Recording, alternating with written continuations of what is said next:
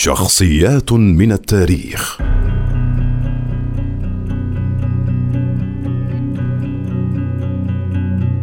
أبو نواس. هو الحسن بن هانئ بن عبد الأول بن صباح الحكمي بالولاء. ولد أبو النواس في الأحواز من بلاد عربستان جنوب غربي إيران سنة 762 لأب سوري وأم فارسية الأصل. والمرجح أن والده كان عربي النسب من عشيرة طيء. توفي والده فانتقلت به أمه من الأحواز إلى البصرة في العراق وهو في السادسة من عمره. وعندما شب وجهته إلى العمل في حانوت عطار. ثم انتقل من البصرة إلى الكوفة. ولم تذكر لنا كتب التاريخ سبب ذلك غير أنه التقى والب بن الحباب الأسدي الكوفي فرافقه إليها وصحب جماعة من الشعراء الماجنين كمطيع بن إياس وحماد عجرد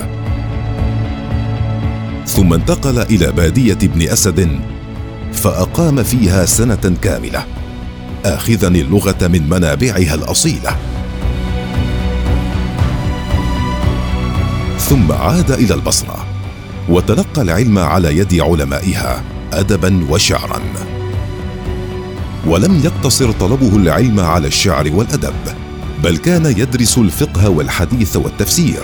حتى قال فيه ابن المعتز في كتابه طبقات الشعراء كان أبو نواس عالما فقيها عارفا بالأحكام والفتاوى بصيرا بالاختلاف صاحب حفظ ونظر ومعرفة بطرق الحديث يعرف محكم القرآن ومتشابهه وناسخه ومنسوخه. وفي البصرة شغف أبو نواس بجارية تدعى جنان وغناها بشعر كثير يعبر عن عمق شعوره نحوها. وقد قصد أبو نواس بغداد وامتدح هارون الرشيد ونال مكانة مرموقة لديه.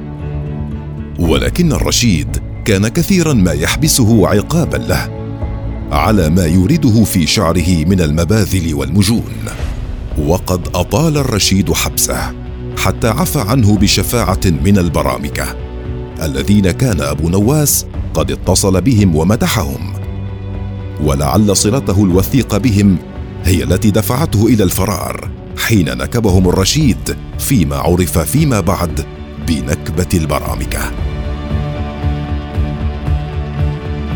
ذهب أبو نواس إلى دمشق ثم إلى مصر واتصل بالخصيب بن عبد الحميد فأحسن وفادته وغمره بالعطاء فمدحه بقصائد مشهورة.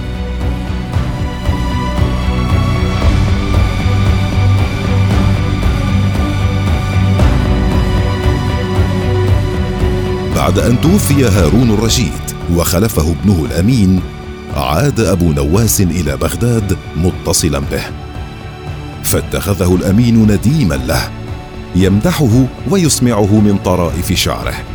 غير أن سيرة أبي نواس ومشاهرته بمباذله جعلتا منادمته الأمين تشيع بين الناس.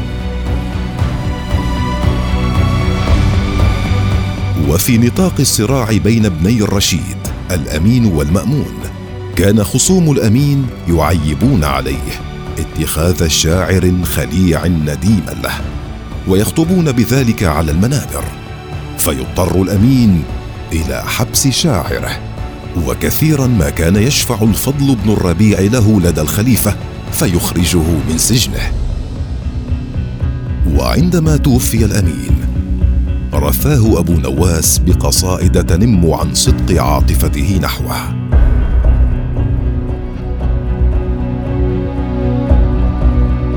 توفي أبو نواس في عام 813 ولم يعرف سبب وفاته.